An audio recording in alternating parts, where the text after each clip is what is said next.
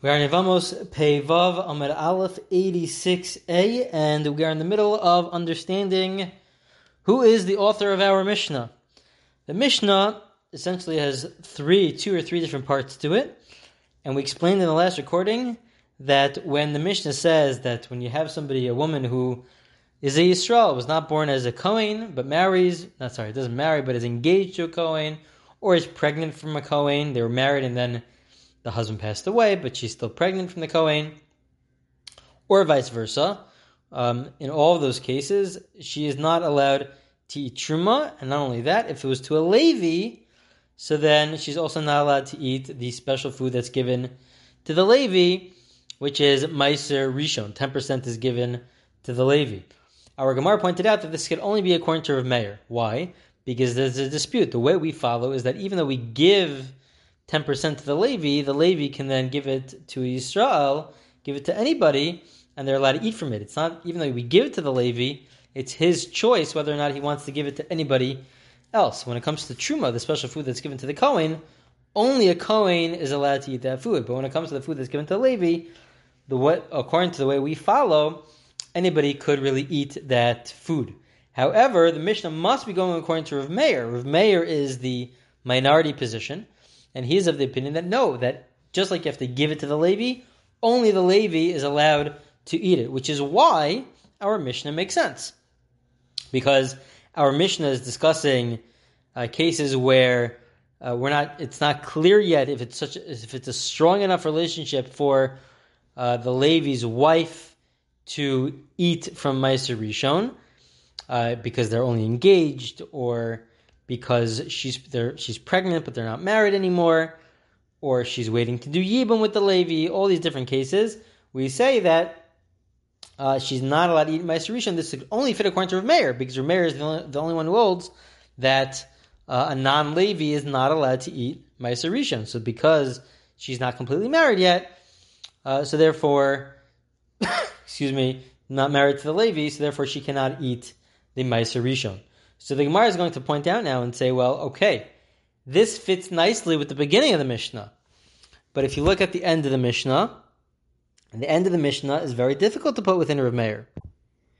Because the end of the Mishnah is discussing not a case of a Yisrael who is uh, engaged to a Levi, but a Kohen. And in such a case where a Kohen is engaged to a Levi, Rav Meir would say that you're allowed, the Levi could give it to, to a Kohen, he just can't give it to a Yisrael as we pointed out in the last recording. The Kohen is a subcategory of a Levi or a super Levi. He's part of the same tribe as Levi. They were just separated off as the Kohanim. They're still the children of, of Aaron, of the same tribe, of, from all the way from Levi. Um, so, how could it be that, even according to Rav Meir, how could it be that if you have somebody who is the daughter of a Kohen, she's a Kohen herself, and she's engaged to a Levi, how could it be that she's not allowed to eat the Meiser Rishon? Even Rav Meir agrees that you're that Meiser Rishon, you should give it to the Levi, but a Levi or a Kohen is allowed to eat it. So that's the question of the Gemara, and we'll see that there are two answers. And these answers essentially, they say that uh, our translation of the Mishnah is a little off, and it's really describing a different case. So let's see the question of the Gemara. The Gemara says, to how can we say that the Mishnah, we solve everything by saying that the Mishnah is like Rav Meir? Ema Seifa, what do you do from the last cases of the Mishnah? Bas Levi Muras Lekoim, Bas Kohen Levi. Lo Tocha Lo V'Lo B'Maiser. Why is it that in these last cases where you have the daughter of a Levi who's engaged uh, to a Kohen, or the daughter of a Kohen who's engaged to a Levi, how could they not, they're not allowed to eat Meiser? Why are they not allowed to eat Meiser? Meiser could be, can be eaten by a Kohen or a Levi. So even if you don't want to recognize the relationship as being strong enough uh, to be viewed as the wife of the husband, but still, she's still the daughter of a Levi, or she's still the daughter of a Kohen, she should be allowed to eat Meiser. Hacham Maizarasika, there's no Zaras here, there's no stranger. Stranger is only for a non Kohen or non Levi, a Yisrael. But a Kohen and Levi should be able to eat the Meiser Rishon. So the Gemara suggests answer number one. Both answers are very interesting answers. Answer number one, Amar Rav Sheshes. Rav Sheshes says, My Eina Ocheles Tikitani. And according to Rashi, Rashi says here that at least for this very first answer, this is really applies to all the cases of the Mishnah. The explanation for all the cases of the Mishnah were according to this first answer, not according to the second answer, but according to the first answer, this is not even according to Rav Meir. It doesn't have to be according to Rav Meir, who's a minority opinion. It could be even according to the majority, says Rashi. What does it mean that they're not allowed to eat in the entire Mishnah? It's not about eating. They could eat, because we hold that anybody can eat Rishon. It means Eino nosenes rishos litrom. It means it's nothing to do with eating. She's allowed to eat. Everybody's allowed to eat Matzah You give it to the Levi. The Levi can decide who to give it to. He can give it to Israel. He can give it to his engaged wife. He could give it uh, to anybody. Uh, what we're discussing here is that does the wife have the right, uh, in terms of if you have produce, if it's tevel, we said tevel is the produce before you took any of the gifts off that you're supposed to give to the Kohen, to the Levi, to the poor person. Before you do that, it's referred to as tevel. You're not allowed to eat any of it. And we pointed out in the last recording that if you do eat from it, so then it's also you, you get the death penalty. Um, so you have to take off the gifts in order for you to eat it. So is the wife allowed to appoint somebody else to take off these gifts? Well, we'll see that a wife might be able to. A wife is allowed to, but if you're engaged, the Mishnah is discussing cases where you are engaged, or uh, other cases, let's say Shomeres Yavam, a case where you're getting ready to do Yibam, and you have the produce of your um, of the person you're engaged to or of the yavam. So is she allowed to appoint somebody else to say, you know what? Let's take off the gifts so that we can now everyone can now eat the produce. So she's not allowed to do that. She does not have the right to do that. That's what the Mishnah is saying. She's for sure allowed to eat it, but she doesn't have the right to do that. Why doesn't she have the right to do that? So this is a, relates to a much bigger discussion. There's a concept called zachin la'adam shelo b'fanav. I have the ability to acquire something that's a gift for you without you even knowing about it. We assume that because, let's say, objectively, it's something which is positive for the other person, so I am allowed to acquire something. I could acquire a bottle of wine for you.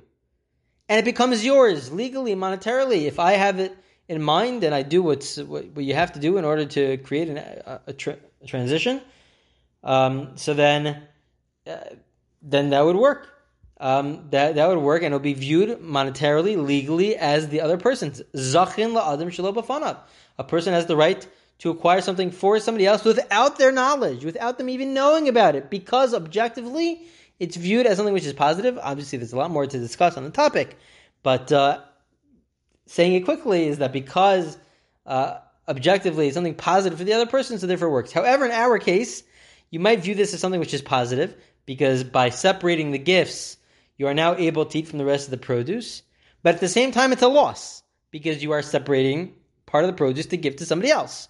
So, in such a scenario, because there's a loss involved, we say you're not allowed to do that without the husband's, not really the husband in this case, but the engaged husband or the yavam, without their knowledge, you're not allowed to do it because it does, it's, it's, it's a game, but it's also a loss. So, therefore, it's not allowed. However, says the Gemara, the Gemara then says, I understand. Mechlal, the Nesuna, Senes Rishos, all the cases in the Mishnah where you're engaged. It's to, it's before you did Yibam. But if you're married, is the wife allowed to do this? Could a wife appoint somebody to then allow to, to say that they should separate uh, the produce and the gifts uh, so that you could eat the produce? The Gemara says, yeah, you could. In Batanya, never. The, there's a proof to this. The verse says, that you're allowed to eat it wherever you want, you and your household. You and your household. What's the household referring to? Limit al nesua litrum. That uh, Beischem, your household, is referring to your wife. Your wife has the right to separate the gifts.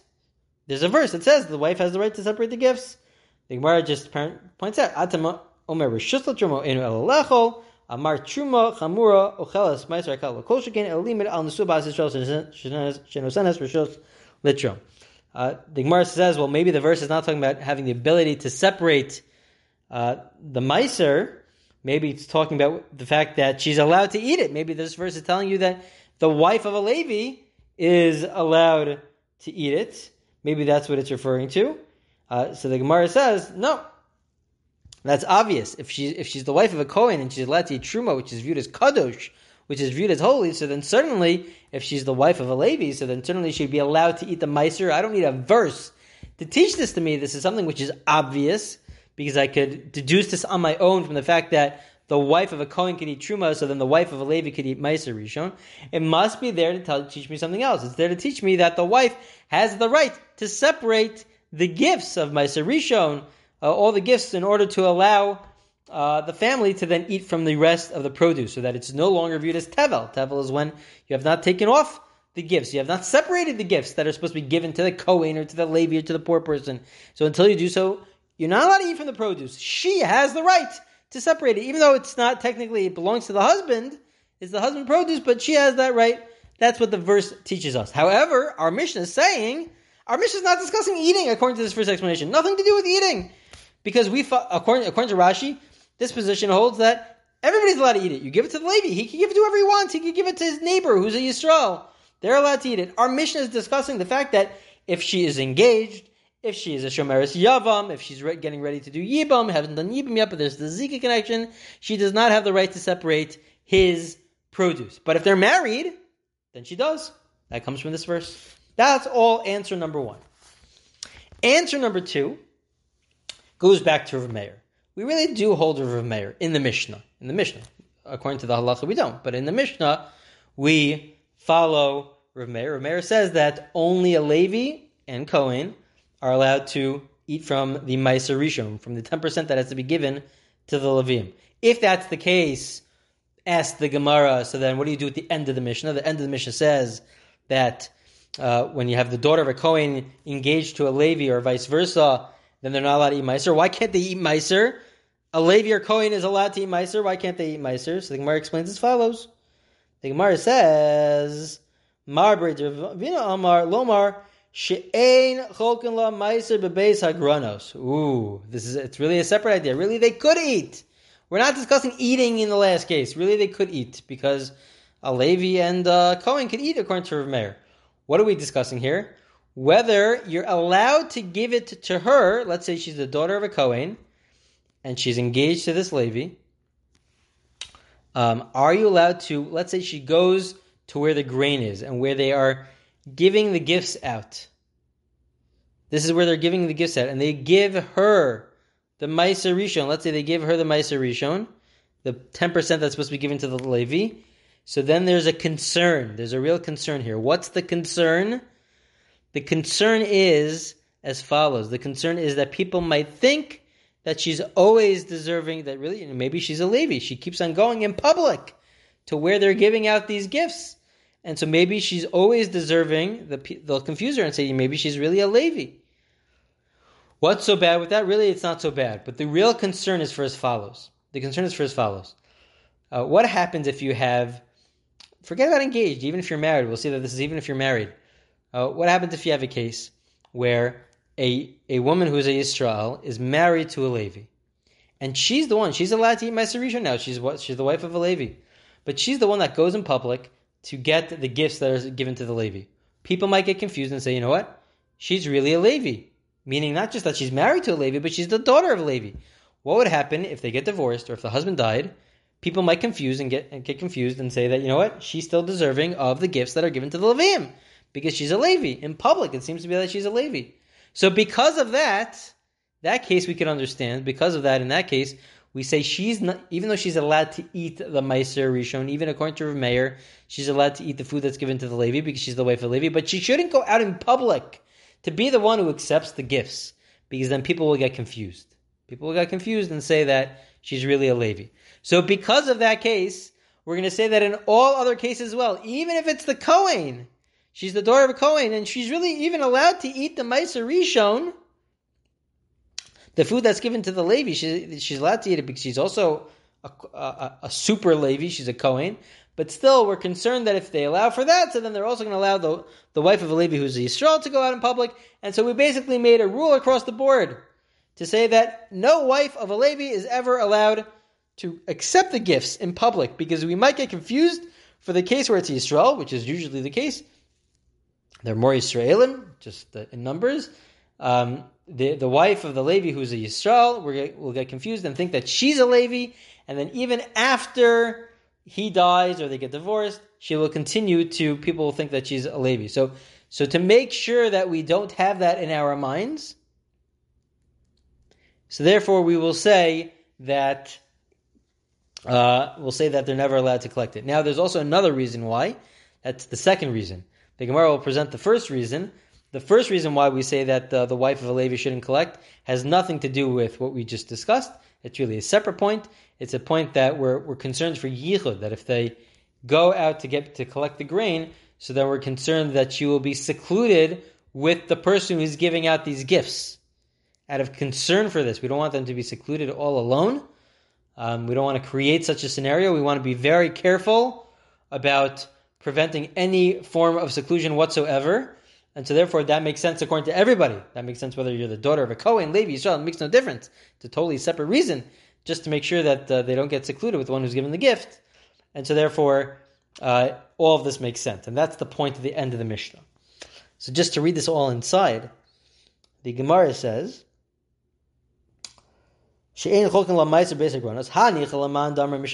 can understand according to the opinion that says that the reason why they shouldn't go out, even if it's the daughter of a Kohen, to collect the, the gifts is because of yichud, out of concern that there'll be seclusion. She'll be secluded with the person who's giving the gift. Elamandar Mishum Grusha. Grusha Bas Levi. Milo Achla B'Maiser. Latamech Grusha Bas Kohen Milo Achla B'Maiser. Elegzeri Mishum Grusha Bas Yisrael. The whole reason for this is that, oh, if the whole reason is because we're concerned that they'll get divorced, and then people will think that she's a Levi, that's not a concern for the daughter of a Kohen. The Gemara says, true, it's not a concern for the daughter of a Kohen, but we'll say, we'll make a, a rule across the board, because it is a concern for the daughter of Israel, because if they get divorced, then she's not a Levi anymore. She shouldn't collect from the food that's given to the Kohen, according to Rav Meir. Uh, she shouldn't get that food, uh, and people will get confused and they'll think that she's really a Levi. So we'll say a, a rule across the board: anybody who's the wife of a Levi can, should not be the one who goes out to collect the gifts. That's that's the rule. The Gemara then asks, "Whoa, yihachi." My nami. If this is the case, so then why is our Mishnah discussing a case of where they're engaged? Even if they're married. All these are concerns, even if they're married. So the Gemara says it's true. It's true. I did Aiditani Rachi Murresis Tani Namisa Murasses, because in the first case, the whole first case of the Mishnah has nothing to do with this. The whole first case of the Mishnah is about who's allowed to eat, who's not allowed to eat. Um, and that if you are Yisrael, who's engaged or pregnant from, or getting ready to do yibam to either a Levi or a Kohen, so then you're not, she's not, she's still not allowed to eat the, the truma or the Meiser That is a whole separate topic. The second, the second half of the Mishnah is about a totally separate issue about, it's talking about a daughter of a Kohen. A daughter of a Kohen is allowed to eat the Meiser, is allowed to eat truma.